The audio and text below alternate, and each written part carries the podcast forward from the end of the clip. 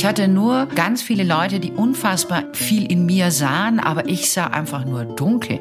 Ich sah gar nichts. Also ich bin heilfroh, dass ich mich nicht darauf konzentrieren kann, was mich nicht interessiert. Ambiguität ist das Schlagwort. Wenn das eine Geschäftsfeld nicht funktioniert, dann setze auf das nächste. Ich kann Krise.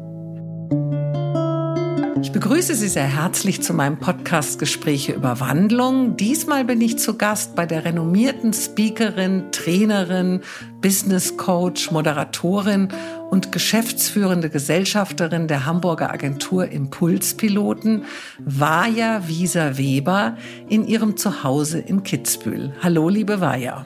Hallo, Tanja. Du bist 1973 in Feldkirch im Vorarlberg geboren und als Einzelkind aufgewachsen. Deine Mutter ist Serbin aus Belgrad, die aber bereits mit 17 nach Österreich kam und später deinen Vater in einem Café in Bregenz kennenlernte. Deine Schulzeit absolviertest du an einem Musikgymnasium und weil du sehr gut Klavier spielen konntest, wurdest du auch am Konservatorium angenommen. Du hattest schon damals einen ungewöhnlichen, ein bisschen rebellischen Charakter. Und als es anfing, in der Schule ein bisschen strenger zu werden und es auch mal ums Lernen ging, bist du innerlich abgetaucht und am Ende sogar zweimal durchs Abi gerasselt. Du hast Theaterstücke und Gedichte geschrieben, gemalt, gezeichnet, in einer Rockband gespielt, warst immer in Bewegung, immer aktiv, aber wie hast du dich selbst damals eigentlich empfunden? das ist eine sehr gute Frage. Das, ähm, ja, wie habe ich mich selber damals empfunden? Ich glaube, das Wichtigste war für mich, mich ausdrücken zu können. Also ich glaube, ich, ich habe mich gespürt in der Art und Weise, wie ich Gedichte geschrieben habe wie ich Theater gespielt habe, wie ich einfach kreativ sein konnte. In der Kreativität, glaube ich, mich wiedererkannt zu haben. Das hat mir Halt gegeben. Das hat mich lebendig fühlen lassen, weil in der Schule, das war nicht so meins. Aber wenn du sagst, du warst immer so aktiv und immer so in Bewegung, ähm, ist das irgendwie so, dass du gar keine Ruhe in dir gefunden hast? Oder war das irgendwie so, dass du dich auch ein bisschen so als Außenseiterin gefühlt hast? Oder wie, wie, ich meine, wenn man jetzt zweimal durchs Abi rasselt oder so, ist man dann, denkt man dann, man ist irgendwie zu blöd dafür? Oder was, was, wie, was ging dir da in dem Kopf rum? Naja, also das war schon äh, eine sehr anstrengende Zeit, weil die Schule hat mich, ähm, hat mich sehr viel Energie gekostet und hat, hat mich nicht weitergebracht. Das heißt, wenn ein Lehrer anfing zu reden, dann bin ich meistens innerlich abgetaucht. Also ich ging so in einen Tieftrance-Zustand und an mir floss alles vorbei. Und das war ähm, ja natürlich auch der Grund, warum ich schlechte Noten schrieb, auch meine Hausaufgaben. Ich weiß, ich habe, glaube ich, ab 14 konnte ich keine Hausaufgaben mehr schreiben. Es ging einfach nicht.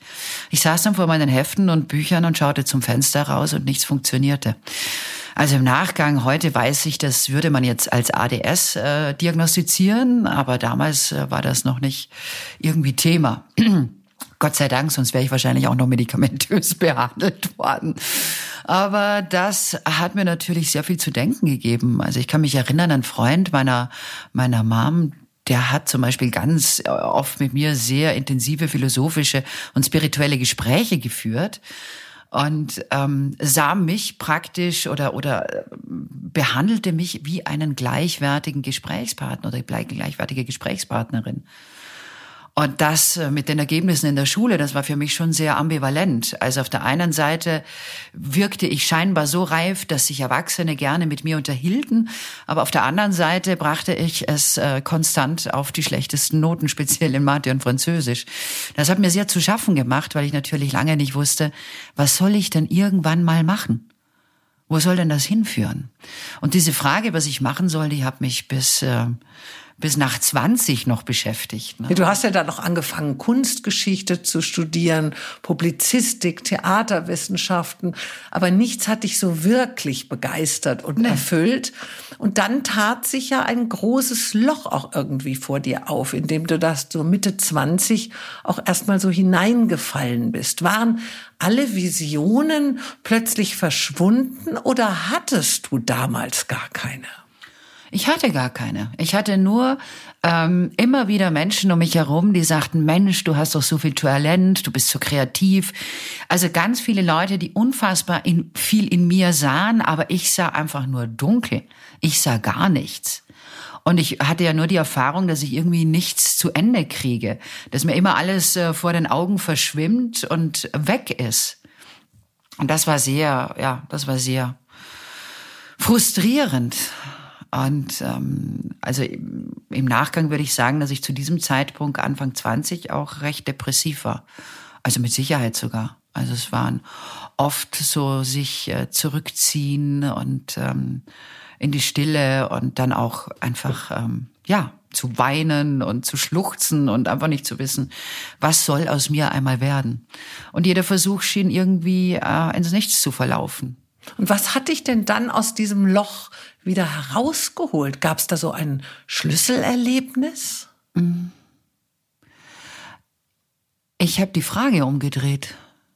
Ich habe mich irgendwann, ich, ich musste eines Morgens, ich stand auf und ich habe mich nicht mehr gefragt, was will ich eigentlich, sondern was will ich nicht mehr. Mhm. Und das war der Moment, wo ich aufgehört habe, darüber nachzudenken, was ich tun könnte, sondern wo ich einfach gemacht habe.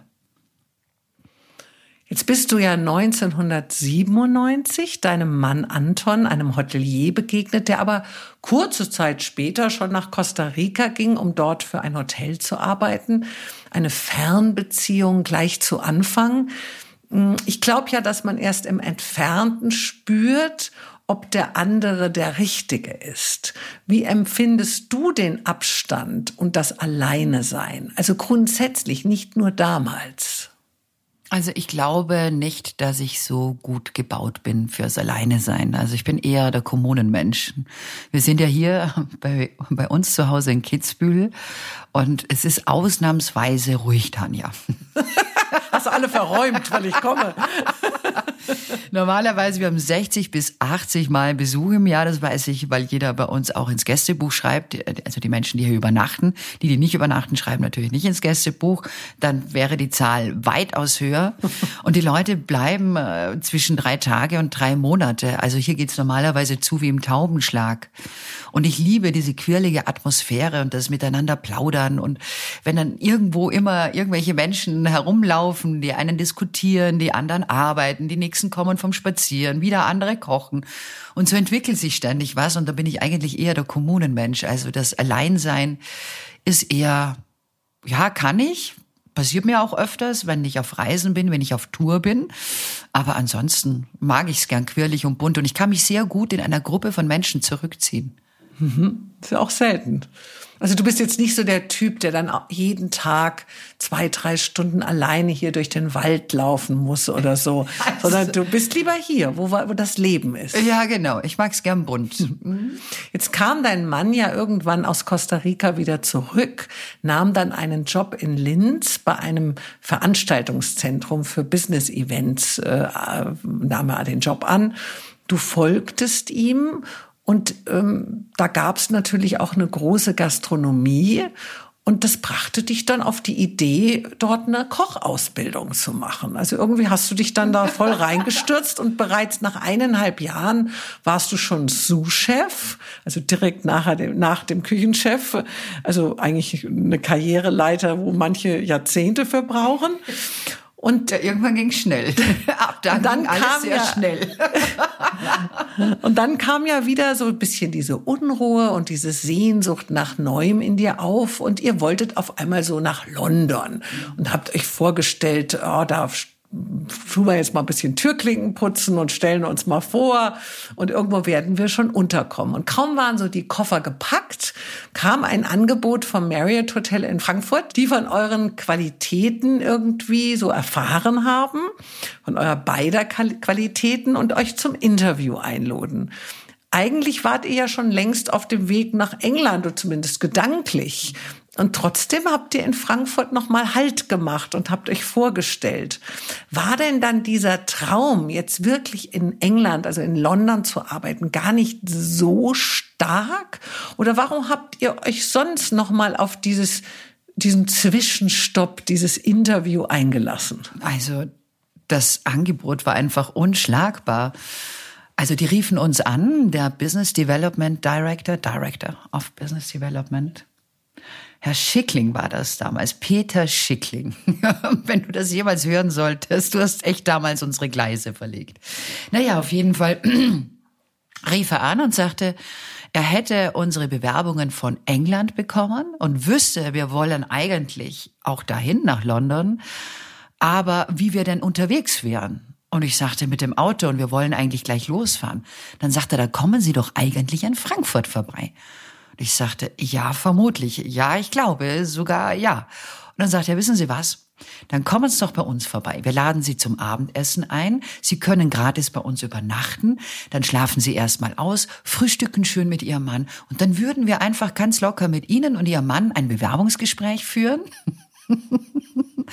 und dann fahren Sie einfach wie geplant nach London. Ist das ein Angebot? Tanja, das Angebot war unschlagbar. Also er gab euch sozusagen auch noch Bedenkzeit. Ja, genau. Also wir sind da wirklich hin. Wir hatten ein tolles Abendessen, ein mega großes Seafood-Buffet mit Austern und allem drum und dran. Dann in einem Luxushotel, Fünf-Sterne-Hotel, ein Wahnsinnszimmer mit Blick über die Skyline von Frankfurt. Am nächsten Tag ein, ein mega Frühstück. Ein Frühstücksbuffet von mehreren Metern. ja, genau. Und dann jeweils äh, ich zwei Stunden Bewerbungsgespräch, zweieinhalb oder ja, irgendwie so und mein Mann auch. Und, und dann verabschiedeten die uns ganz, ganz liebevoll und sagten, ja, wie lange werden Sie jetzt denn in London sein? Ne? Und wir sagten, ja, also schon vier Wochen, vier, fünf Wochen. Und die sagten, gut, dann rufen Sie uns dann und dann an, ob Sie kommen oder nicht. Und ich guckte meinen Mann an und wir waren so total geflasht. Also es ging ja nicht mal darum, dass sie eine Position zu besetzen hatten. Die wollten uns einfach haben. Und zwar mit Haut und Haaren. Und wie war's denn dann in London? Ja, total scheiße. Also das war schlimm. Also ähm, die haben uns zum Teil eine Stunde warten lassen, ohne was, ähm, ohne ein Getränk, in fensterlosen äh, Kabuffs. Also es war wirklich, es waren ganz schlimme Bewerbungsgespräche. Manche Sachen haben uns zwar hinbestellt, sagten uns dann aber direkt, sie würden uns nicht als Paar nehmen, weil sie grundsätzlich keine Paare nehmen. Dabei war das aber Teil unserer Bewerbung, dass wir eben gemeinsam in einem Hotel arbeiten wollten. Ne? Und also jedes Bewerbungsgespräch war etwas, was also bei jedem, tatsächlich bei jedem, war etwas, was ganz, ganz furchtbar war. Jedes Gespräch war einfach nur furchtbar, auf die eine oder andere Art und Weise. Ich weiß noch, ein Hotel, da sagte der Küchenchef sehr aufgeregt zu mir, ja, ob ich mich denn imstande sehe, für 300 Leute äh, Spaghetti mit Tomatensauce zu kochen. Und ich sagte, jetzt gleich kann ich machen, ja, klar. Ja, nein, grundsätzlich. ich dachte mir, was ist das für ein Laden hier? Ich dachte, es ist ein Fünf-Sterne-Hotel. Das kann ja nicht wahr sein. Und da wollte ich dann schon ähm, erst recht nicht anfangen. Also, ne? Letztendlich habt ihr euch ja dann wie man schon heraushört, für das Marriott in Frankfurt entschieden. Wir haben sogar noch ein Foto von der Telefonzelle, wo wir dann angerufen haben. Welches Jahr war das dann? Das war, glaube ich, 2000, 2001. Also und diese Entscheidung hat ja dann sehr maßgeblich euren beruflichen Weg geprägt. Mhm. Zu Anfang hast du dort noch als Sous-Chef in der Küche gearbeitet. Da nicht mehr als Sous-Chef, so. da war ich verantwortlich fürs Restaurant. Wir hatten aber mehrere Restaurants. Ah ja. Also das war dann einfach eine viel, viel größere Brigade. Aha. Und du hast ja dann irgendwie so ein bisschen dir den Ruf gemacht, dass du eben toll mit den Gästen kannst, dass du also gut mit den Gästen kannst. Deine Arbeit fand irgendwo jetzt mehr im Restaurant statt als in der Küche, also mehr vor als hinter der Kulisse. Das reichte dir aber auch irgendwie wieder nicht. Und du hattest dann eine bahnbrechende neue Idee, indem du gesagt hast, naja, um die Zufriedenheit der Gäste zu steigern, schreibe ich jetzt mal so ein Trainingsprogramm und dann nicht mal gleich nur für den Bereich, in dem du arbeitetest, sondern auch mal gleich so für alle Abteilungsleiter. Mit großem Erfolg, kurzerhand, in nur sechs Monaten wurdest du Trainerin, dann Trainingssupervisor und letztendlich Trainingsmanagerin. Hast du denn damals schon gespürt, dass im Lied und auf der Bühne deine große Erfüllung und Begabung liegt? Also, dass ich eine Rampenfrau bin, das wusste ich schon vorher. Also, das war einfach die Erfahrung, die ich schon aus der Schulzeit hatte. Aber tatsächlich war es so, dass als ich dieses Angebot bekam, Trainerin zu werden, ich mir dachte, ey, ich wollte eigentlich meine Karriere als Köchin, als ich wollte voll durchstarten und dachte, da geht's jetzt weiter. Und dass diese Personalchefin, Anke Sojakuma, heute Wehmeier, dass sie damals mein Gleis auch wieder so verstellt hat, ähm, das war schon ein Moment, wo ich nach Hause kam und mir dachte, was ist jetzt in meinem Leben passiert? Und ich war mir ganz, ganz sicher, dass ich wahrscheinlich irgendwann irgendwo im Leben jemanden treffen muss, dem ich irgendwie weiterhelfen muss. Also das Ganze muss einen höheren Sinn haben. Das kann jetzt nicht einfach ähm, Zufall sein. Das geht nicht. Mhm. Ist die Begeisterung letztendlich der Schlüssel zum Erfolg? Mehr noch. Mm, ich durfte erst spät, aber dennoch erkennen, dass Begeisterung das Elixier ist für mich, um konzentriert und energiegeladen zu bleiben. Wenn mich was begeistert, habe ich Energie ohne Ende. Und die meisten Menschen erleben mich als wahres Kraftbündel. Ganz viele Leute fragen mich, woher nimmst du die Energie, so viele Dinge parallel und gleichzeitig zu tun? Und dann dies noch und jenes noch und so weiter. Meine ganzen Aktivitäten neben dem, was ich sonst noch beruflich mache. Und das ist tatsächlich nur aus der Begeisterung, weil würdest du meinen früheren Lehrern sagen, dass ich energiegeladen bin, würden die ja sagen, die Weber mit Sicherheit nicht. Die hat doch nur geschlafen im Unterricht. Aber das ist, das hält mich konzentriert. Mhm. Aber dieses ADHS, ist das eventuell, wenn du das jetzt so erzählst und wenn ich dich hier so erlebe, dann muss man ja fast glauben, dass es auch helfen kann. Also oft wird das ja als als schwere Belastung bei Menschen, als Krankheit, als man, Tretalin, glaube ich, gibt man da. Ritalin, ja. Ähm, also es ist ja so ein Drama. Mein Kind hat das oder ich habe das. Also so dieses, man, man, also es ist ja fast so wie, wie ich habe Pocken oder Lebra mhm. oder so, ja. Aber irgendwie habe ich bei dir fast ein bisschen den Eindruck, als hat es vielleicht wie eine Art Katalysator noch mal ein bisschen unterstützt, dass du auch so sein kannst, wie du bist?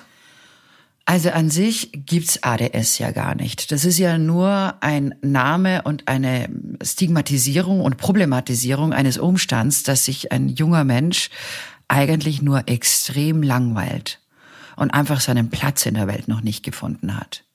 Nicht mehr und nicht weniger. Und wenn es dann ADHS ist, kommt dann noch Bewegung und Unruhe dazu. Ähm, das mal das eine. Und ja, es gibt ganz viele Eltern, die das komplett dramatisieren, die ihr Kind auch noch auch äh, unter Medikation stellen. Wahnsinn, Wahnsinn. Ritalin ist übrigens der Name der Frau gewesen, Rita, von äh, dem Herrn, der äh, das Medikament erfunden hat. Ne?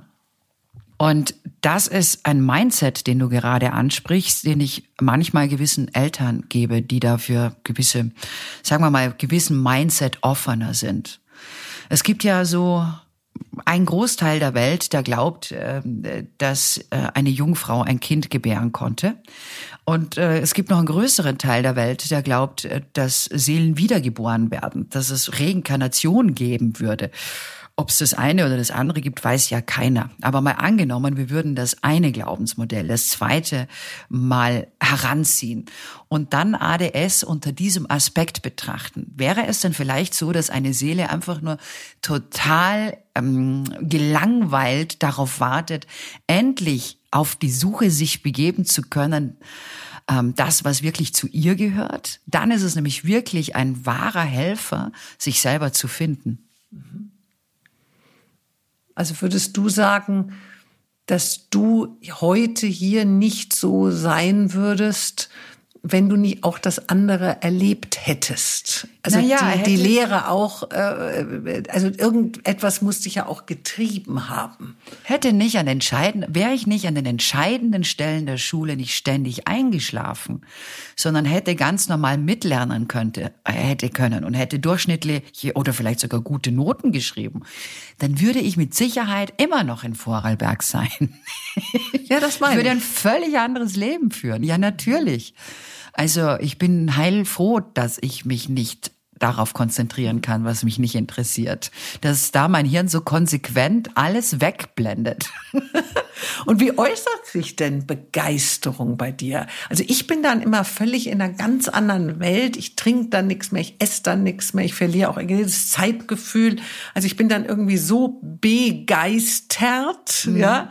Ähm, das Wort muss man ja eigentlich mal auseinandernehmen, ähm, dass, dass ich irgendwie, da gibt's gar keine anderen Bedürfnisse mehr in mir. Wie ist das bei dir? Das ist genauso.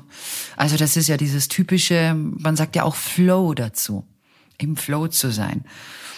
Michael, wie heißt er? Michael Csikszentmihalyi hat das ganz gut erforscht. Dieses Raum und Zeit vergessen und eigentlich in dem Moment, wenn man im Flow ist, es gar nicht mitzukriegen, sondern im Nachgang dann zu bemerken, was für ein wunderschöner Zustand das ist. Und ja, ich bin süchtig danach. Ich bin süchtig nach Flow. Ich bin ein Flow-Mädel. Also süchtig nach Begeisterung. Genau. Warst du selbst eine empathische und einfühlsame Kollegin und später auch Chefin? Wie würden Sie dich beschreiben? Das kommt immer darauf an, wen du fragst und zu welchem Zeitpunkt du fragst. Also ich bin ja in der Küche durch eine sehr, sehr harte Schule gegangen. Also ich glaube, das ist so einer der härtesten Orte, wie Führung passiert. Und nicht umsonst sagt man auch ähnlich wie Militär, ähm, nicht Team, Küchenteam, das sagt man vielleicht heute, aber damals sagte man noch Küchenbrigade. So. Sehr hierarchische Strukturen, knallharter Ton. Und ähm, das hat mich ziemlich viel ja, das war eine harte Zeit, das war nicht schön. Meine Ausbildung in der Küche war nicht schön. Und auch hier, ich dachte mir, na gut, ich habe jetzt fünf Studiengänge abgebrochen. Mädel, was machst du jetzt? Du machst das verdammt nochmal fertig. Und da habe ich auf die Zähne gebissen, aber das hat auch richtig wehgetan. Und ich habe mir dann irgendwann ähm, einen Panzer zugelegt, einen sehr heftigen Panzer. Und das hat mich als Führungskraft nicht besonders nett gemacht. Ich war eigentlich ziemlich schlimm als Führungskraft die erste Zeit, bis mir was passiert ist und ähm, bis ich jemanden selber verletzt habe. Ich habe einen Steward verletzt. Also ich war so sauer und habe ihn so zusammengeschissen, ähm, ein Steward? Was, in welcher? Ein Spüler. Ach, Steward. Achso, ich wusste ja. nicht, dass das Steward heißt. Ich dachte gerade im Flugzeug. nein, nein. In der Großküche, in großen Hotels äh, nennt man die Spüler auch Stewards. Mhm. Und das Stewarding. Und ähm, am nächsten Tag fuhr ich in sein Land, nach Indien. Mit dem Rucksack, mit meinem Mann. Und er hat den ganzen Abend, diese Reise davor, er hat den ganzen Abend meine Entschuldigung nicht angenommen. Dafür bin ich ihm heute noch dankbar. Und als ich in sein Land gegangen bin und dann gesehen habe, und das war meine erste Reise nach Asien, das muss ich dazu sagen, davor war ich ein bisschen Mittelamerika, war so in den Slums zu erleben, mit wie wenig Menschen leben können, mit, mit was für einem Leid sich Menschen auseinandersetzen müssen. Dinge, die ich da erlebt habe, Dinge, die ich da gesehen habe, die haben mich komplett gewandelt. Und je größer, also man sagt ja auch sehr gerne, oder ein ehemaliger Lehrer von mir sagte, dass gerade wenn man in der Ferne ist, der Abstand einem hilft, den Blick auf das eigene Zuhause oder auf das eigene Leben zu schärfen. Und da wurde mir klar, dass so wie ich mich ähm, in diesem Hotel in Frankfurt benahm, mit diesem Anspruch an Perfektion, mit diesem Anspruch an, an Schnelligkeit, an, an das, das hat mich in Indien verlassen.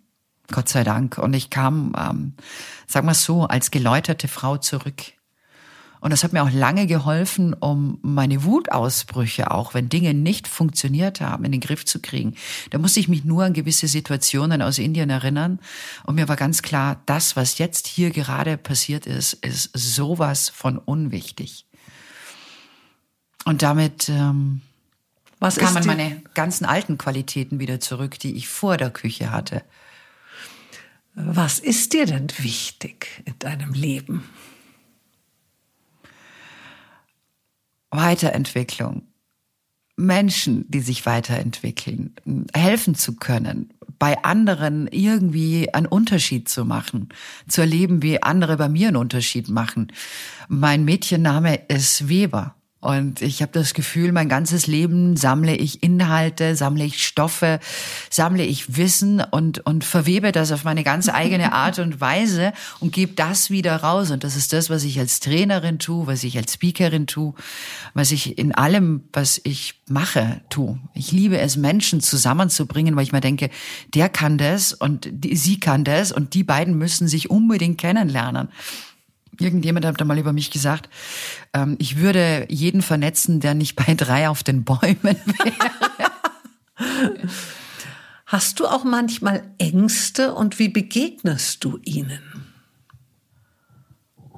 Also ich glaube, ich setze mich mit Ängsten einfach nicht besonders intensiv auseinander.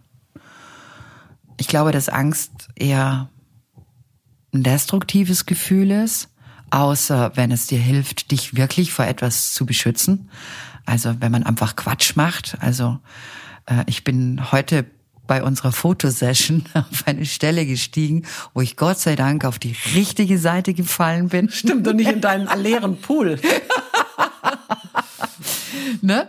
Da hatte ich dann kurz Angst, ähm, wieder aufzutreten auf diese eine Stelle, weil wir das Foto machen wollten. Aber das sind ja und das so war, Warnungen. Und das sind, das sind Warnungen und die sind ja auch sinnvoll. Mhm. Aber so Ängste vor der Zukunft oder Ängste vor, was weiß auch, was weiß ich. Ja, vor Verletzung, vor Begegnung, vor was auch immer. Das ist ja. Also ich versuche so das möglichst dann schnell für mich umzudeuten, so dass es sich wieder gut anfühlt. Mhm gibt einen sehr schönen Ausdruck dafür, dem, den Dingen einen anderen Rahmen, eine andere Bedeutung zu geben. Und äh, das kann man so lange tun, bis sich ein neues Gefühl einstellt, ein besseres Gefühl. Welche Rolle spielt dein Mann bei deinen Lebensentscheidungen? Lässt er dich einfach machen oder hält er dich manchmal auch auf deiner auf deiner Bewegung oder in deiner Bewegung, Flucht oder was auch immer man es nennen könnte, auch manchmal auf? Mm, ich glaube, wir geben uns beide ganz viel Freiraum. Wir kennen uns ja jetzt seit 1997. Seit 1997 sind wir ein Paar. Das ist ja, das werden jetzt 25 Jahre. Und jeder, der so eine lange Beziehung ähm, äh, hat oder geführt hat, der weiß, dass man da einfach durch eine Menge von Entwicklungen geht. Und ähm, manche Entwicklungen bringen einem näher zusammen, manche Entwicklungen, ähm, ja, die, in, die sind eher individualisierend und, und treiben einem vom anderen nicht weg, aber trotzdem geht man plötzlich dann wieder einige Schritte eigenen Weges und dann wieder zusammen. Es ist ein, ein Miteinander miteinander und dann wieder ein, ein vom ja. gemeinsam gehen und es ist, es ist ganz faszinierend. Und dennoch ist aber der Grundtenor ist stark und das, was uns verbindet. Und das sind nicht nur die Kinder. Wir haben eine sehr starke gemeinsame Geschichte. Und während wir früher sehr viel gemeinsam durch die Welt gezogen sind und auch jobmäßig immer geguckt haben, dass wir immer in denselben Häusern gearbeitet haben, haben wir uns beruflich mittlerweile in den letzten zehn Jahren komplett anders entwickelt. Aber dennoch sind wir im Ähnlichen tätig. Also auch mein Mann gibt ähm, Camps, also der macht mit Väter und Söhnen ganz wilde Abenteuercamps und arbeitet an der Beziehung zwischen Vater und Sohn. Aber ist in dem Sinne ja auch eine Art Trainer und er coacht auch sehr viel. Ne? Auch ein Zusammenführer. Und auch ein Zusammenführer, genau, mhm. genau. Und das eint uns. Ne? Ihr habt ja dann 2001 geheiratet. Kurze Zeit später musste er beruflich nach Köln. Du bist mitgegangen, obwohl du in Frankfurt eigentlich noch mal eine Etage höher klettern hättest können. Also ich glaube Trainingsmanagerin werden Training. hätte können. Das war ich schon. Trainingsdirektor. Oder Trainingsdirektor. oh Gott, so da gibt's ja die ganzen Bezeichnungen. da blicke ich auch nicht mehr durch. Mein Gott, ne. War das ganz klar und selbstverständlich für dich, dass du deinem Mann immer folgen würdest. Heute ist es ja oft anders. Da pendelt der eine und der andere eher mal. Hauptsache irgendwo das, was man sich angeschafft hat, das Haus, die Kinder gehen in die bestimmte Schule oder so, also wird nicht verändert. Mhm. Also du und natürlich ist es auch meistens der Mann, der pendelt. Ja, das wird dann irgendwie eher von ihm erwartet, dass er immer mal so zwei Stunden im Flieger wieder sitzt und wieder am Wochenende kommt. Mhm. Ähm, wie war das bei dir? War das äh, selbstverständlich, dass du einfach mit ihm gehst? Hm, am ersten Schritt ja nicht. Ne? Also das war ja so, dass er nach Köln geht, äh, dass er innerhalb der Company von Marriott ein, ein Angebot bekam oder er bekam drei und sollte eines annehmen. Also da wird Karriere sehr stark gefördert oder wurde sehr stark gefördert. Und ich wollte nicht in Frankfurt alleine bleiben. Das wollte ich nicht. Und ähm, sehr zu, zum Ärger meiner Personalchefin und auch des damaligen General Managers, die waren richtig sauer auf mich, ne? weil ich so viele Türen offen hatte, aber da war ich irgendwie, das wollte ich nicht. Bin dann nach Köln und ich glaube, das Thema so, was macht ein Mann und was macht eine Frau und wie benimmt sich eine Frau und wie benimmt sich ein Mann, ich glaube, mein Mann und ich hatten das noch nie. Ich glaube, uns fehlten diesbezüglich einfach die klaren Rollenvorstellungen, wie man wie zu sein hatte. Das haben wir euch heute nicht. Also, also es war ein Bedürfnis, einfach mit ihm zu sein. Ja, Du warst ja dann in Köln, hast eineinhalb Jahre mal so einen kleinen Abstecher zu einem Finanzdienstleister gemacht, mhm. äh, dort für den gearbeitet, was aber auch nicht jetzt so die wahnsinnige Erfüllung für dich wir war. Wir waren beide da. Wir ach so, dein Mann hat, wir sind so. beide aus der Hotellerie raus. Ich meinen Trainerjob, er seinen, äh, seinen stellvertretenden Hoteldirektor. Wir haben das beides liegen gelassen und sind äh, in die Finanzdienstleistung. Total verrückt. Und hatten eine sehr lustige Zeit miteinander. Also es war sehr spaßig, weil wir komplett neu begonnen haben und neu gelernt haben und ähm, es war sehr, sehr witzig. Und 2003 bekamst du ja das Angebot äh, von einer großen holländischen Trainingsunternehmensfirma Performance Solution, äh, die dich auch eben unbedingt wollten. Du hast die Ärmel hochgekrempelt und für dieses Unternehmen neben deiner Tätigkeit als Trainingsdirektorin auch noch mal gleich den ganzen deutschen Markt für diese Firma erobert. Vier Jahre später oder vier erfolgreiche Jahre später, 2007, wurdest du dann das erste Mal schwanger und bekamst 2008 pünktlich zur Bankenkrise deine Tochter Lilly. Ähm, hat dich das Mutterdasein zur Ruhe bringen können? Wie hat es dich verändert? Also die erste Zeit fühlte ich mich wie eine große Bärin. Also das war so, ich war so im Kokon mit meiner Tochter. Ich habe mich total eingegraben und ich wollte gar nicht raus. Und ich war auch komplett überfordert. Ich weiß noch, erstes Mal einkaufen mit Lilly, da war ich ja so tough und so cool im Business und gehe zum ersten Mal mit meinem, mit meinem Baby raus. Und es war kalt, es war, es war März und wollte Milch kaufen und es war, ich war völlig lost, ne, habe ich alles und Windel und hier und da und jenes und mit dem Kinderwagen, ich, war durchgeschwitzt, das gibt's ja gar nicht. Und ähm, aber nach dieser Concon-Zeit ähm, kam dann irgendwann die Bewegung wieder und der Bewegungsdrang.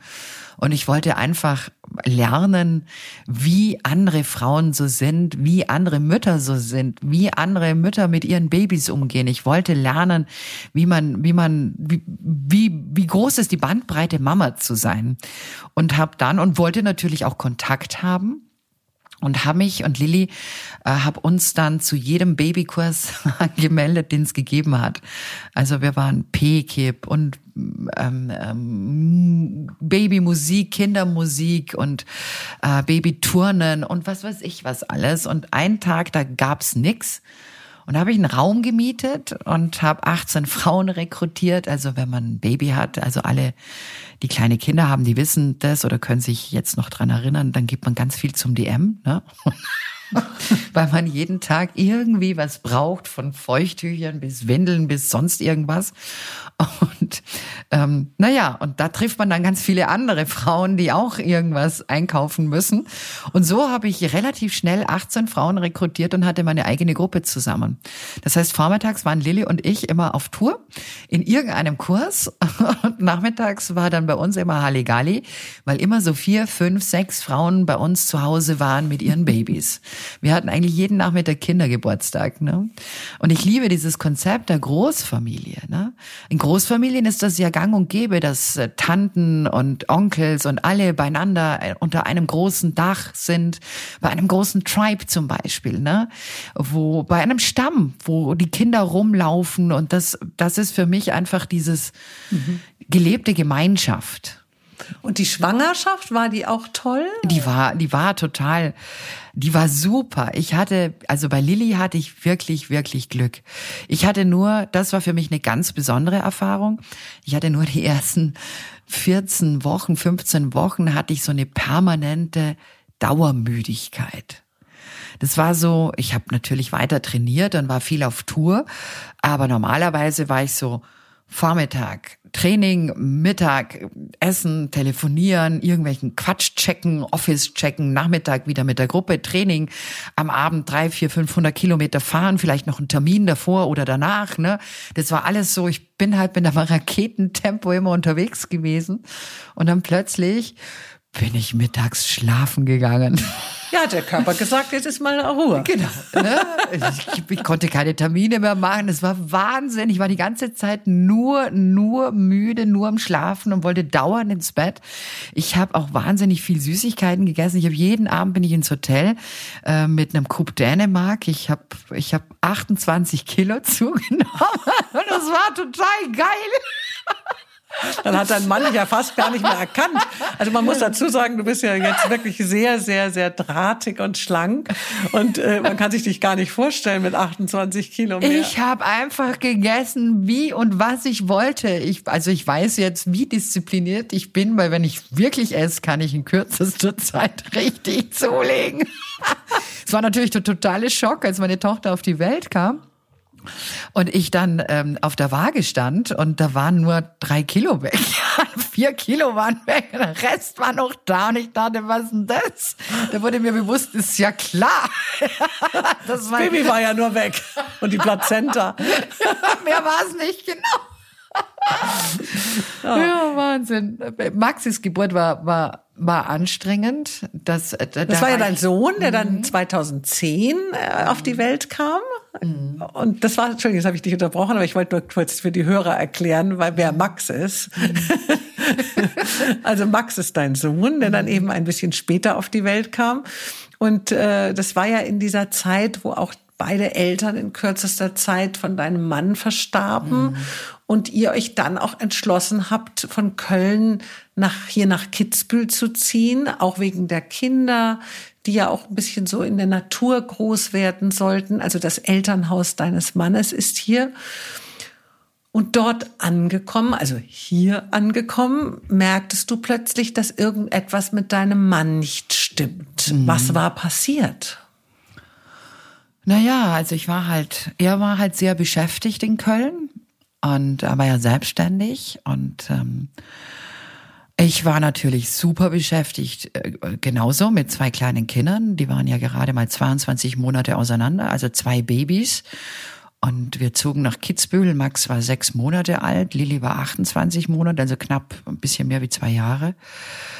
Und das, was mein Mann in Köln gemacht hatte, die Finanzdienstleistung, das konnte er hier nicht weitermachen. Also hätte von Null angefangen. Und so sah ich ihn zum ersten Mal länger zu Hause. Ja, und ähm, da habe ich gecheckt, irgendwas äh, stimmt gar nicht. Also da ist etwas sehr im Argen und äh, seine ganze Art und wie er aussah und seine ganze Energie. Und äh, das kam dann auch relativ zügig raus. Ähm, der war schwer krank. Und ähm, das bedeutete, dass wir plötzlich hier in Kitzbühel waren und ich zwei kleine Kinder hatte, einen sehr schwer kranken Mann und war so, okay, was machst du jetzt, ne? Und dann noch das Dorf hier, auch wenn Kitzbühel eine Stadt ist, am Ende des Tages ist es dann doch sehr dörflicher Charakter. Und ähm, dann habe ich mir gedacht, okay, also pff, ganz schnell die Kurve kriegen und am besten am besten mich selbstständig machen. Also das Ziel war mehr verdienen und weniger arbeiten. Ja, also in weniger, aber das ist natürlich leicht Zeit. gesagt, muss man ja auch erstmal machen. Mm, ich hatte eine Grundregel. Also in der Schule war das etwas, darauf war ich sehr, sehr trainiert. Also bei uns zu Hause war schon der Anspruch da, dass ich, ähm, also nicht die besten Noten, aber dass ich durchkomme. Der Anspruch war einfach da. Und das war eigentlich nicht zu schaffen, weil ich ja nie Hausaufgaben gemacht habe und weil ich ja wirklich mich nicht konzentrieren konnte. Ich, ne, es ging einfach nicht. Es ging nichts in meinen Kopf rein. Und dann hatte ich eine Grundregel. Das Ergebnis musste sein, ich musste durchkommen. Und auf der anderen Seite war der Gleichung, der Gleichung war der Stoff, den ich irgendwie zu verarbeiten hatte. Und äh, dann gab's die große Unbekannte. Und die Unbekannte war immer, ich weiß nicht, wie ich's mache, aber ich weiß, am Ende kommt raus, ich komme durch. und diese Gleichung hatte ich meine ganze Schulzeit im Kopf. Und diese Gleichung hatte ich auch in diesem Moment im Kopf. Ich muss in weniger Zeit mehr verdienen. Und ich weiß nicht, wie ich's hinkrieg, aber dass ich's schaff, weiß ich. Mhm. Und da ist dann eine Gewissheit, da lasse ich keinen Zweifel drüber. Du hattest eine gewisse Zuversicht in dich selbst. Ja, das war einfach, es muss so sein, es kann nicht anders. Fertig. Aber es ist ja auch so, dass es dann auch, also die Krankheit eines Mannes hatte ja auch finanzielle Auswirkungen. Ja, natürlich. Also du musstest ja auch plötzlich eben, wie du schon sagst, äh, weniger arbeiten, aber mehr verdienen. Ähm, es änderte sich ja irgendwie das ganze Gefüge, das ganze Systemische ja, in einer Familie. Aber es gab ja schon auch eine Hoffnung, dass dein Mann wieder gesundet. Das wusste ich am Anfang ehrlich gesagt gar nicht, also wo uns die Reise hinführt. Ne? Das war das Erste. Das Zweite war, ja, klar, wir wussten auch nicht, wie geht das jetzt mit Einkommen weiter, also von seiner Seite mal nicht. Und das nächste war, mein alter Job bedeutete vor allem, ob ich ihn selbstständig machte oder nicht, dass ich viel auf Tour bin. Also, dass ich weg bin, dass ich über Nacht weg bin, dass ich drei, vier, fünf Tage am Stück weg bin. Mhm. Das bedeutete also auch, dass ich ihn nicht allein lassen konnte mit den Kindern.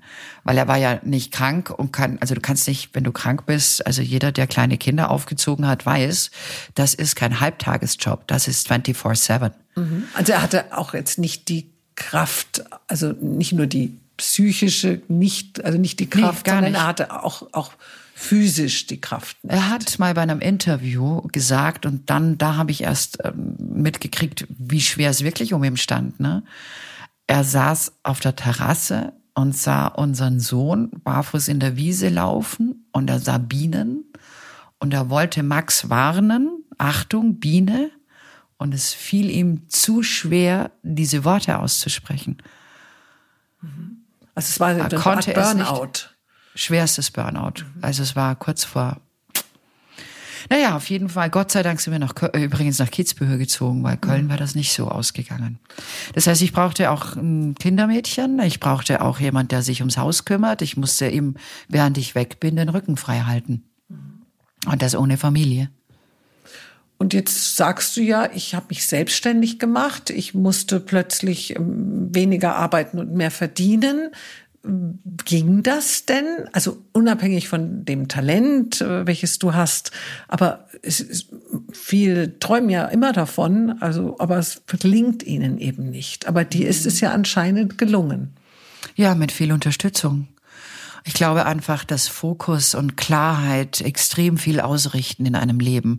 Und als ich diese Klarheit und diesen Fokus hatte, äh, plötzlich bekam ich ohne großes Zutun äh, bekam ich Anfragen. Also gleich auf einen Schlag 20 Trainingstage. Das war, ähm, das war wie, ja, das war so. Und ich habe halt immer wieder die Erfahrung gemacht in meinem Leben und deshalb glaube ich, bin ich auch so zuversichtlich, ähm, dass es schon gut wird. Und also, wenn es noch nicht gut ist, ist es noch nicht fertig. Also ist Krise letztendlich für dich auch immer Chance? Ich glaube, Krise ist für mich immer, also ich glaube, ich kann, ich kann Krise. Meine größten Kräfte, meine größten Potenziale wachen bei mir immer erst auf, wenn ich Krise, wenn es Krise gibt. Dann ist es so, als würde mein ganzer Körper pulsieren und wäre mein Geist komplett klar und scharf und fokussiert. Und dann leiste ich Dinge, die mir manchmal selber im Anschluss unheimlich sind. Und das Potenzial habe ich aber nur in Krise. Wie hat denn das Burnout deines Mannes eure Ehe, euer Familiengefüge verändert? Weil plötzlich musst ja du als Frau der Mann im Haus sein. Fühltest du dich da oft zerrissen, so zwischen Beruf und Familie, oft überlastet? Und welchen Rat kannst du anderen Menschen geben, die gerade vielleicht mitten genau in einer solchen Krise stecken? Mich fragen oft Frauen im Speziellen, Männer haben mich eigentlich noch nie gefragt, aber Frauen, wie ich denn so viel reisen könnte mit den Kindern. Oder wie könnte man seine kleinen Kinder auch so lange alleine lassen? Die Frage habe ich mir einfach nie gestellt. Es ging einfach darum, dass die ganze Familie überlebt, dass die ganze Familie einfach so wie sie ist weitergeht und das beinhaltete einfach, dass ich im Lied war mit Geld verdienen und schaute, dass mein Mann gesund wird und dass die Kinder ein Nest haben, das geprägt ist von Wärme, von Liebe und von einem Gefühl von Sicherheit. Und das war das Einzige, was wichtig war. Und ob das jetzt von meiner Seite oder von seiner Seite kam, war im ersten Moment mir erstmal Schnuppe. Hauptsache, der Laden läuft und ich halte das alles irgendwie zusammen. Und ähm, deshalb, für mich hat das auch keine größere Wertigkeit, ob die Mutter jetzt zu Hause ist oder der Vater zu Hause ist. Ganz im Gegenteil. Mhm. Es hat sich dann halt so entwickelt, dass ich geschäftlich sehr erfolgreich wurde, dass sich mein Mann irgendwann mehr und mehr erholt hat. Also er hat die ersten zwei Jahre war er komplett erledigt, dann nochmal zwei Jahre Rekonvaleszenzphase und dann startete er durch mit seinem Unternehmen. Aber das, was gewachsen war, das haben wir auch heute noch so beibehalten. Das heißt, er ist im Lied für die Kids mhm. und organisiert das komplett mit den Kindern. Und ich bin im Lied für das Haupteinkommen, sagen wir jetzt mal so. Ne? Mhm. So, also für unser Konstrukt. Hm? Seit 2000. Entschuldigung, Tanja, also ich muss ganz ehrlich sagen, mein Mann macht das so cool und der macht das mit so viel Liebe und so viel Geduld. Und im Nachgang bin ich so dankbar dafür, dass wir die Rollen getauscht haben.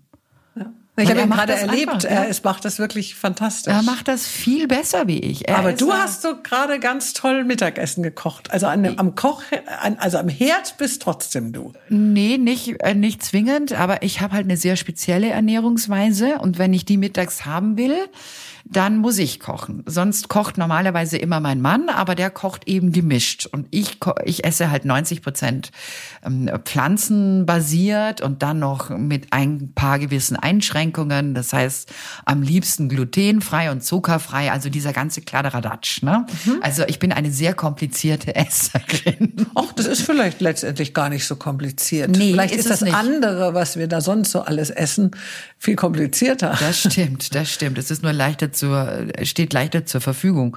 Und, und wenn ich mich so ernähren möchte, wie ich das tue, damit ich das kriege, was ich haben möchte, dann koche ich. Ja. Dann koche ich meistens schon am Vorabend. Und in einer rasenden Geschwindigkeit. Also ich war kurz dabei. Du hast ja irgendwie in zehn Minuten gefühlt ein tollstes Mittagessen auf den Tisch gekriegt. Aber da äh, kann ich noch was von dir lernen.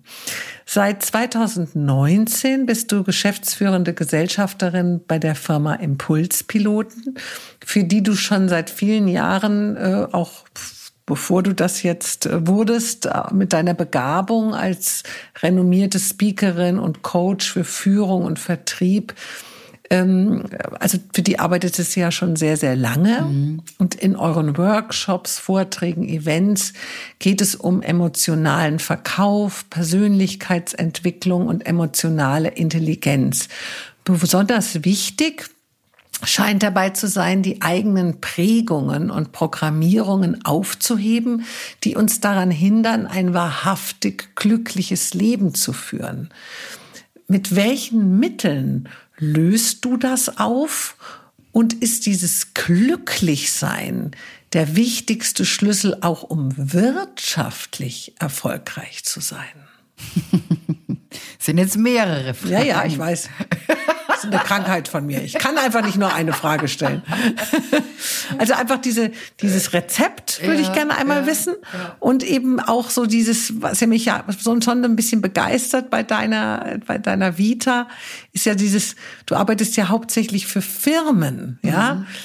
Aber äh, und dass es da dann auch um dieses Glücklichsein geht. Mhm. Da denkt man ja im ersten Moment, das ist ja dann mehr so ein Aussteigerthema, ja, also als wäre das nicht etwas, was zusammen funktioniert. Mhm. Also so nach dem Motto, entweder entscheidest du dich halt dich für die Karriere, dann musst du aber damit leben, dass du vielleicht eher ein bisschen unglücklicher bist in mhm. deinem Leben, oder du entscheidest dich eben für die brotlose Kunst und du bist irgendwie auf einer Alm und hast Kühe und und ja, also diese zwei Extreme stehen ja immer so ein bisschen im Raum ich, ich bin ein Freund des sowohl als auch. Und die Mittel, mit denen ich das mache, sind eigentlich dieselben wie deine, Tanja. Du erzählst ja mit deinem Podcast Geschichten, Geschichten über Wandlung. Und Menschen, die das hören, werden inspiriert, fühlen sich vielleicht an der einen oder anderen Stelle selbst ertappt und schöpfen vielleicht Hoffnung oder kriegen die entscheidende Geschichte, weil jemand etwas gemacht hat, das ihnen genau in dem Moment weiterhilft und wo sie sagen, das könnte ich auch so machen.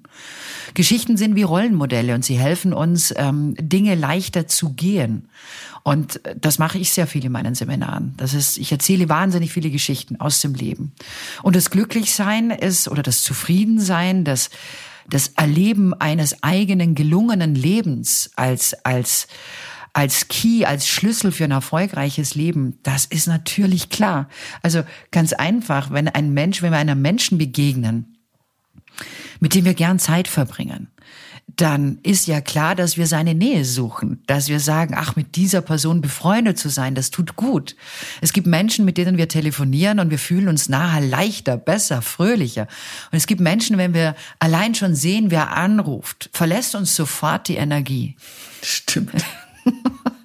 ja, und der Arm wird schon schwer, bevor ich den, bevor ich das Handy überhaupt annehme.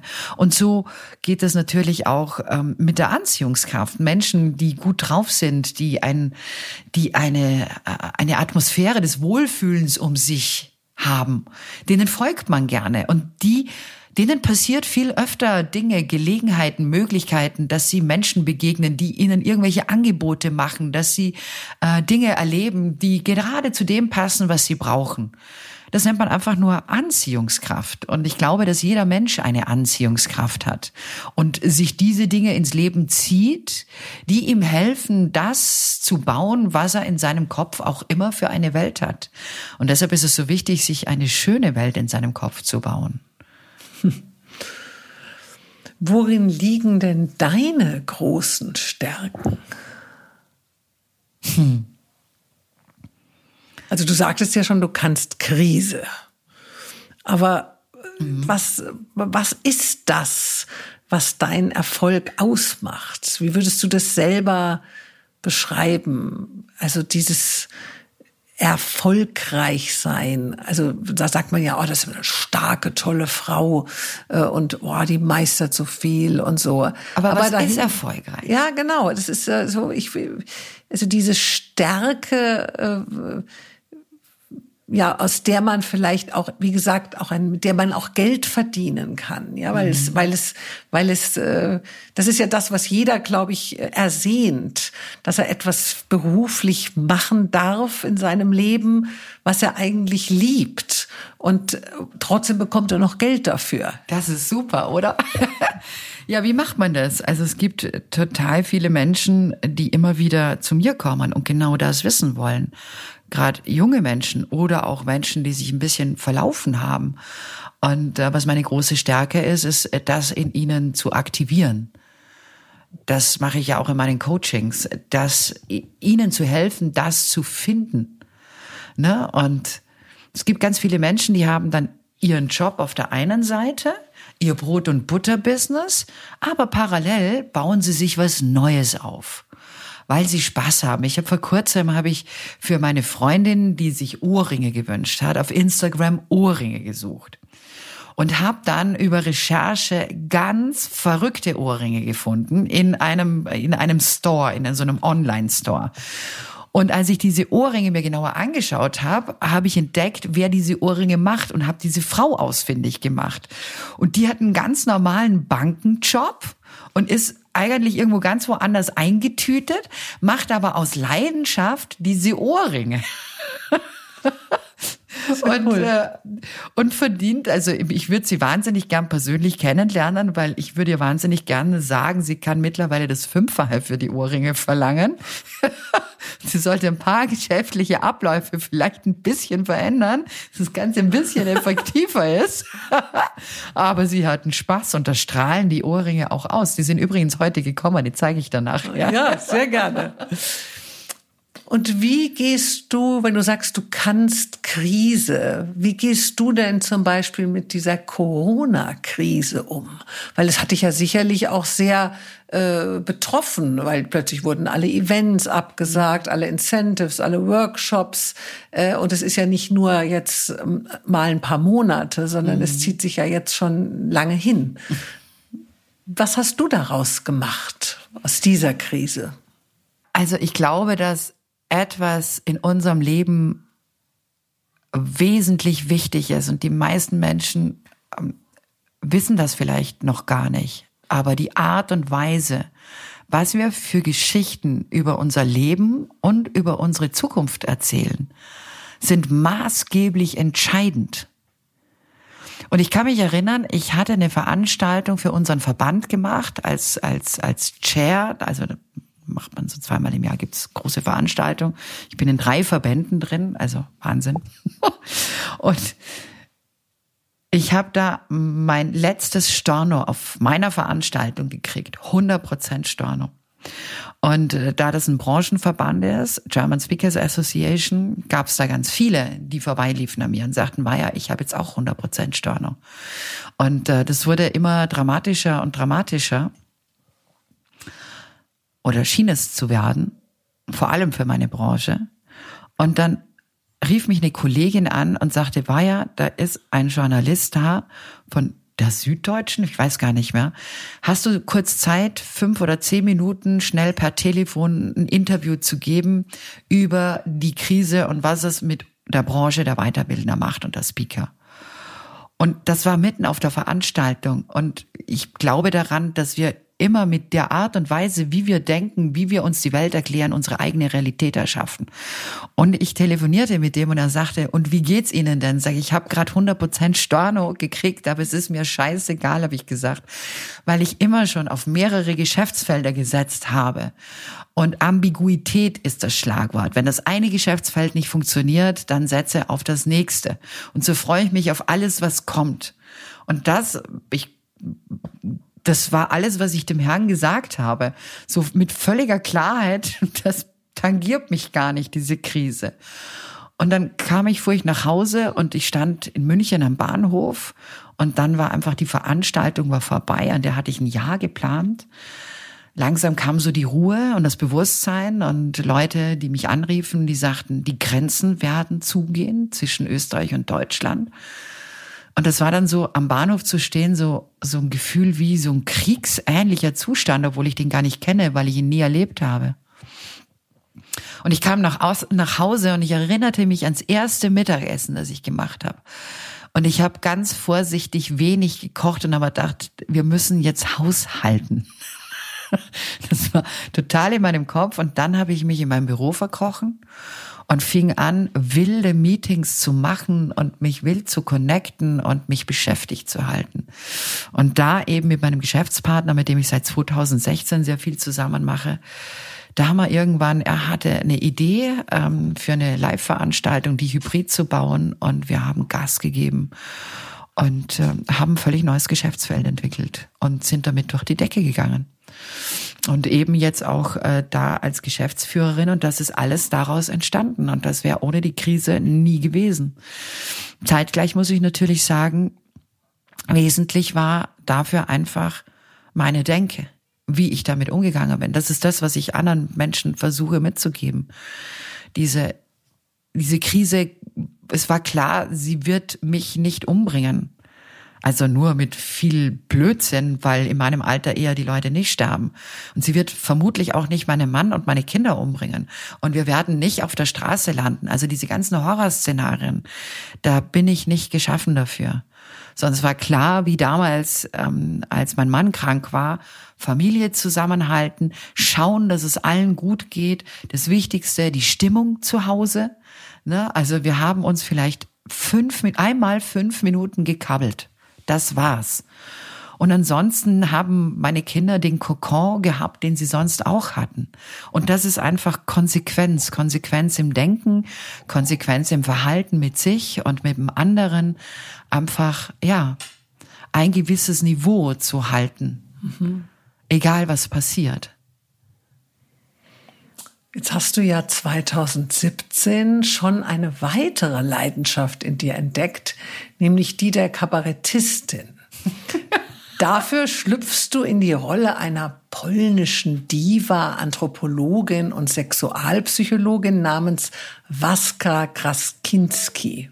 Grazinski. Ja, gut, okay. Also ich habe eher, ich hab eher an Kinski gedacht. Also und die hat also Weltruhm und es geht um Tabuthemen wie Sexualität, Paarungsverhalten und die Entwicklung unserer Beziehungsfähigkeit in den letzten 10.000 Jahren und mit so ganz messerscharfer Beobachtungsgabe und polnischem Akzent treibt diese Waska ähm, also wirklich, ja, also sie, sie blickt sozusagen auf dieses ewige Miteinander des, zwischen Mann und Frau und äh, ja überhaupt das ganze Leben. Also ich fand sehr, sehr, sehr amüsant, Waska zu erleben Sehen kann man deine Performance auf Theaterbühnen, YouTube und auf der gleichnamigen Webseite.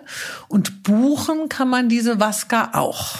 Also für ein Event oder eine Hochzeit oder was auch immer. Ähm, wie wichtig ist denn dir, also der Vaja, mhm. nicht der Waska, die Sexualität? Und bedeutet für dich der Besitz einer Vagina eine gewisse Macht? Sehr geile Frage. Na oh, klar bedeutet. mal wissen. Na ja, klar bedeutet eine Vagina Macht. Das ist nur das, ich glaube, sie ist etwas vom Machtvollsten, was es gibt in der gesamten Natur. Egal von wem. Sie ist der heilige Gral, das Zeichen. Da, wo alles hin will und da, wo alles rauskommt. Die ewig Gebärende. Und ich glaube auch, wenn Frauen zu ihrer, zu ihrer Vulva stehen, zu ihrem, zu ihrem Geschlecht, zu ihrem Sex, zu allem, was sie sind, dann, ähm, dann, dann, dann wird's wild. Was würde ich sagen? Eine Frau, die befreit ist, oh mein Gott. Da haben Männer keine Chance. Eine Frau im Business, for example. Gibt viele Frauen haben Probleme im Business, werden dauernd überholt, werden dauernd überquatscht, ihre, ihre, ihre Energie wird geklaut, ihre Ideen werden geklaut und sie trauen sich nichts zu sagen, sind kleine Mäuschen. Aber wenn eine Frau in ihrer Kraft ist, kann sie auch mit 12 Zentimeter High Heels eine kleine Bleistift tragen mit leicht chargierender Bluse, sehr langsam in einen Konferenzraum treten mit 100 Männern. Sie geht langsam, beobachtet, sucht sich ihren Stuhl und setzt sich sehr langsam hin und beobachtet mit ihren langen roten Nägeln. Wer kontrolliert jetzt den Raum? Aber dazu braucht es Mut. Dazu muss man diese ganze Scheiße von brave Mädchen über Bord schmeißen können.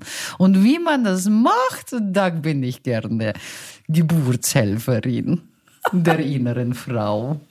Aber bist du da auch ganz schön drin, oder? In dieser Vaska. Also ich spüre ja schon die Vaska in der Vaja oder umgekehrt. ja, oder? Also es ist schon, äh, also ich will jetzt nicht sagen autobiografisch, aber es ist schon etwas, äh, was du schon auch, das ist schon auch deine Meinung, oder? Ja, natürlich, aber das ist ja das Schöne an, an, an solchen Figuren oder an einem, ähm, äh, wie sagt man auch, ähm, wie sagt man, Fictional Character nennt man das ja auch, dass man Dinge tun und lassen kann, die man ja sonst nicht tun und lassen kann, die man sonst nicht aussprechen darf. Vaska darf Dinge sagen, die darf ich nicht sagen. Oder ich darf sie nur in bestimmten Kontexten sagen, aber sie darf das auf der Bühne. Sie ist tabulos. Sie hat einfach keinen Maulkorb an. Mhm. Und äh, deshalb lieben sie Leute. Also du ja. musst dich nicht benehmen. Nein, sie muss und sie tut es auch nicht. Oder sie tut es auf eine Art und Weise, dass Frauen wie Männern die Luft wegbleibt. Also sie ist gleichzeitig nicht nur diejenige, die aufklärt, sondern sie ist gleichzeitig auch Role Model. Weil so wie sie sich bewegt, so wie sie spricht, mit was für einer Souveränität, ähm, das, ähm, das erlebt man heute eigentlich eher bei den jungen Stars. Ne? Also wenn man so eine, eine Doja Cat zum zum Beispiel sich anguckt, wie die sich bewegt oder wie die spricht bei ihren Live-Instagram-Videos, was ich öfters mal mit meiner Tochter gucke, das sind die Frauen der neuen Generation. Die haben dieses verquarzte, verdoofte, äh, brav sein müssen, nicht auffallen dürfen, das haben die alle gar nicht. Ne? Die sind so äh, total, und das aber völlig ungeschminkt. Wird denn die Monogamie in unserer Gesellschaft überbewertet? Ja, es kommt drauf an, von wem und wann. also Monogamie, ähm, ja, funktioniert die? Ich weiß es nicht. Ja, ich, du, du erlebst ja auch viel. Du bist ja mit vielen, viel auf Reisen, viel unterwegs. Mhm. Ähm, also ist das irgendwie eine große Illusion zu glauben, dass also ich tue das manchmal, muss ich ehrlich zugeben. Also ich bin dann der Meinung, genau. Also ich bin jetzt 20 Jahre mit meinem Mann fast zusammen und äh, also ich, ich war, erinnere mich war, an das Gespräch heute immer, Mittag. Ich war immer treu, aber ich hoffe, ich glaube mir einzubilden, dass er es auch war, ja. Mhm.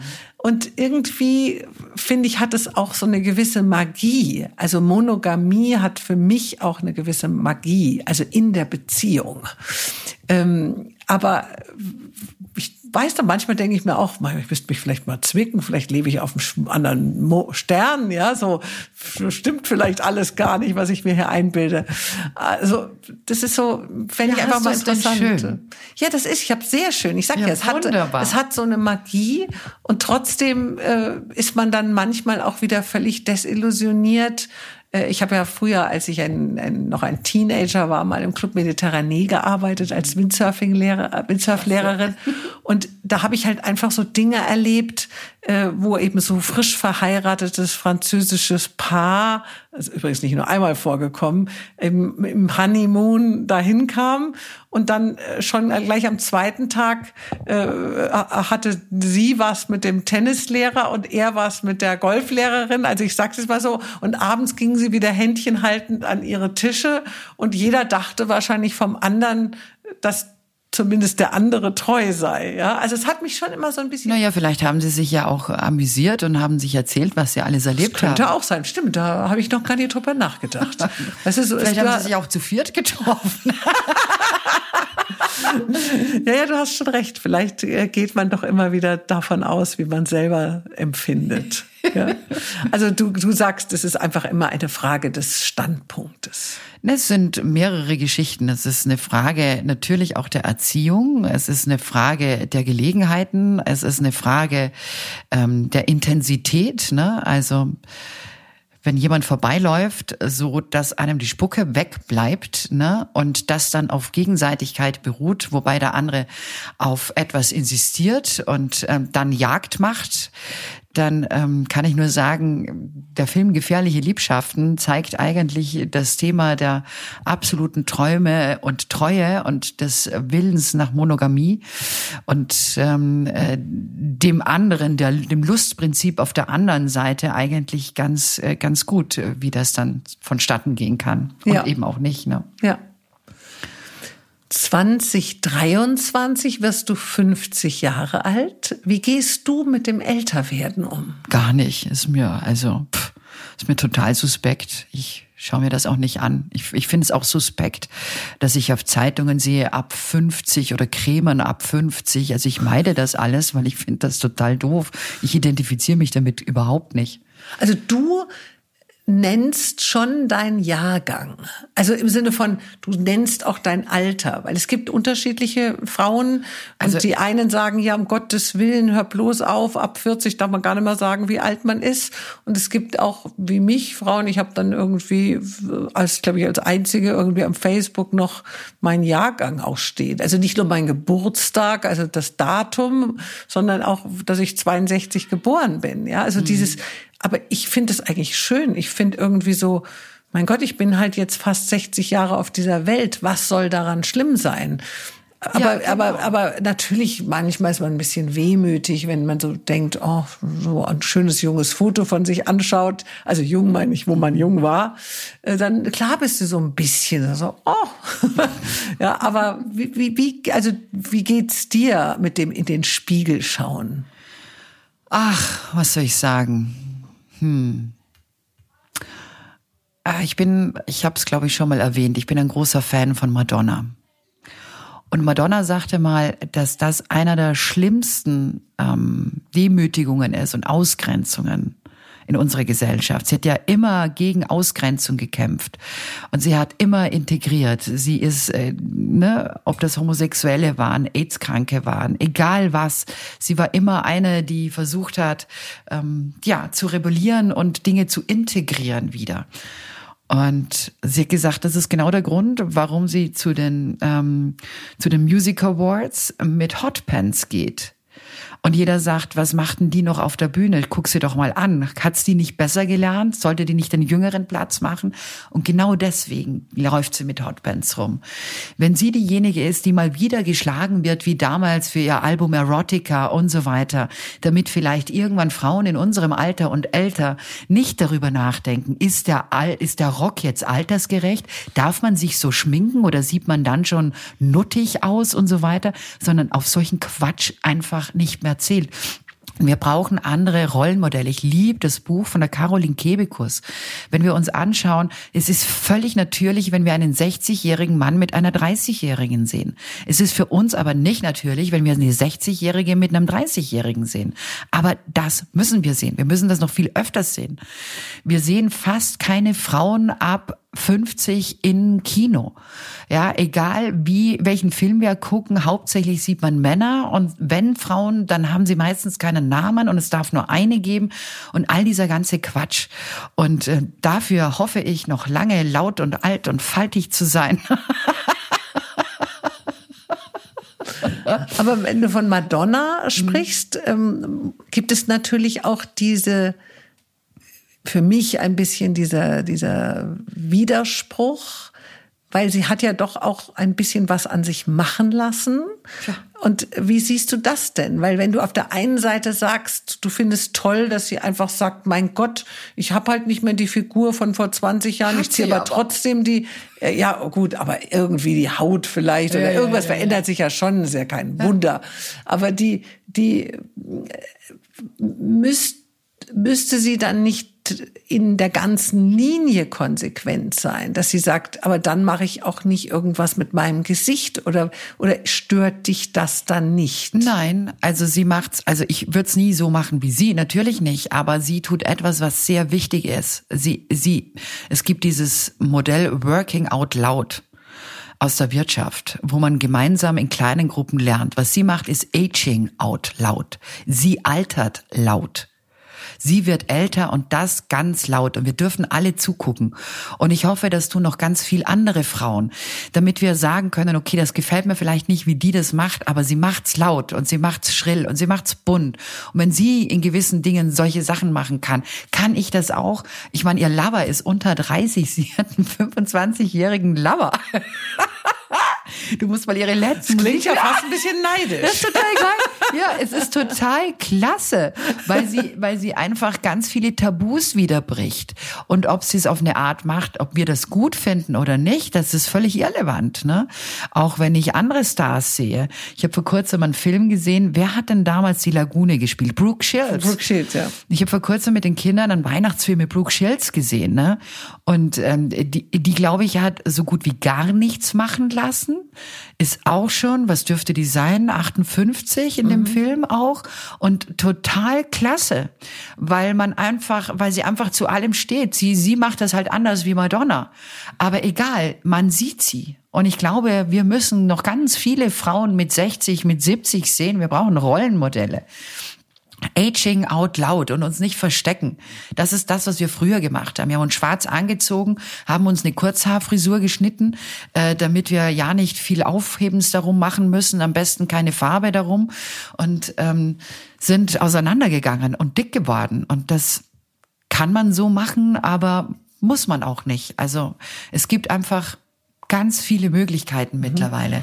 Also dieses Aging out loud äh, oder Aging loud ist, wenn ich dich richtig verstehe, meinst du, dass man ruhig auch zeigen kann, ja, ich habe mir meine Augen machen lassen. Man sieht es natürlich, aber ich ich verstecke mich da nicht, weil es vielleicht ein bisschen missglückt ist hinter der schwarzen Sonnenbrille, sondern ich stehe dazu, dass ich jetzt etwas habe machen lassen. Also das beziehst du mit in diesen Alterungsprozess Alles mit ein. komplett. Also Selbstliebe hört doch nicht mit dem Alter auf. Und ob sich eine jetzt mit 30 im Busen macht oder mit 70, ist doch völlig Schnuppe ja, sondern dieses, äh, also uns fehlt einfach die Toleranz, wenn man sich die Presse anguckt, wie die über Frauen herfällt, ne, so, oh, man hat sie ungeschminkt gesehen. Ich habe vor kurzem einen Film gesehen mit Lady Gaga, der neueste Kinofilm, äh, äh das Haus äh, Gucci, glaube ich, ja, ja. House of Gucci. House of Gucci. Und dann sieht man sie drei Sekunden im Kindsbett äh, ungeschminkt, mit einem roten Gesicht. Und ich sehe drei Tage später eine Meldung, oh mein Gott, Lady Gaga ungeschminkt, shocking. Was soll das? Also wir müssen, unsere Presse, der Journalismus muss noch so viel lernen, wie wir mit Frauen umgehen, wie wir mit uns umgehen. Ja, und ähm, momentan stürzen wir, wie Madonna sagt, es gibt keine schlimmeren Beleidigungen als die über ihre alten Hände. Sie hat halt die Hände einer alten Frau, sagt sie. Aber was sie sich deswegen von der Presse anhören muss, das ist sowas von übel. Also das Altern empfind, wie es beurteilt wird, find, empfindest du fast so ein bisschen wie als wäre das Altern eine Unverschämtheit. Ja, von Frauen. Also nicht nur das Altern, sondern äh, eine Unverschämtheit, dass sich ältere Frauen zeigen, dass mhm. sie Sexualität haben, dass sie sie leben, dass sie frei sind, dass sie sich wohlfühlen in ihrer Haut. Aber wenn wir dann solche Frauen sehen, dann dann faszinieren sie uns. Und ich folge ein paar Damen, die sind über 80 und mein Gott, sind das Schlitten. Und das sind für mich Modelle, wo ich sage, wenn ich mit 80 so drauf bin, klasse. Mhm. Also dieses nicht sich wie Greta Garbo oder Marlene Ach. Dietrich verstecken jenseits der 50, 60, sondern eben also das, dieses Role Model meinst du, mhm. dieses rausgehen und sagen, ja, so bin ich, ich, bin alt und wenn mich irgendwas Kleines an diesem Altwerden stört, dann repariere ich es halt und darüber soll Oder man sich nicht. aber auch nicht lustig machen. Ja, also genau. die einfach dieses Annehmen von jedem Alter. Genau. Und das ist etwas, was ich seit vielen Jahren praktiziere. Ich habe mit 15 wollte ich immer 30 werden. Ich kann mich erinnern, schon als junges Mädel, ich habe mich immer auf 30 gefreut. Und als ich es dann wurde, ich war schon Tage vorher völlig aus dem Häuschen. Und es trug mich auch ganz lange danach. Und dann dachte ich mir, wow, das möchte ich auch mit 40 haben. Und ich habe mich dann zehn Jahre drauf programmiert, dass 40 geil wird. Und das Krasse war, dass das mit 31 sich nicht gut angefühlt hat, als ich mir vorstellte, ich werde 40 und es wird geil sein. Aber je öfter ich mir das vorgestellt hatte, umso einfacher ging das. Und dasselbe mache ich jetzt seit acht Jahren mit 50. Man kann es natürlich aber auch so sehen, wie, wie Vaska Graskinski. Wenn du, schau mal, wenn du jünger sein willst, musst du dich älter machen. Meiste Frauen machen sich jünger und sehen dadurch viel älter aus, als dass sie sind. Das stimmt auch wieder. Und Vaska ist zum Beispiel acht Jahre älter wie ich. Also du hast sie einfach ein bisschen älter gemacht. Sie ist eigentlich sieben Jahre, sie ist geboren 1966. Ja, mhm. ich bin 73. Mhm. Und deshalb sieht Vaska immer blendend jung aus, weil sie sieben Jahre jünger ist als ich. Beziehungsweise das, was ich meine. Das Schöne ist ja, dass du selbst das noch ein bisschen ändern kannst. Bei Vaska. Ja. Also wann die geboren Vaska ist. ist sieben Jahre älter als ich. Ja, liebe Vaja, ich danke dir sehr für dieses spannende und lustige Gespräch und dass du uns ein bisschen so einen kleinen Einblick in deine Gedankenwelt gegeben hast. Und ich freue mich jetzt schon sehr darauf, dass ich dich hoffentlich bald als Vaska live auf der Bühne sehen und erleben darf. Ich glaube, im Januar gell, bist du in München. Mhm. Ähm, der Podcast, den wir jetzt hören, da ist es dann schon März, wenn der rauskommt. Aber ich bin mir sicher, dass du ähm, noch ganz viele weitere Auftritte haben wirst und die Hörer vielleicht besuchen wollen. Das wird mich freuen. Ja, also vielen Dank nochmal. Danke, Tanja. Dankeschön.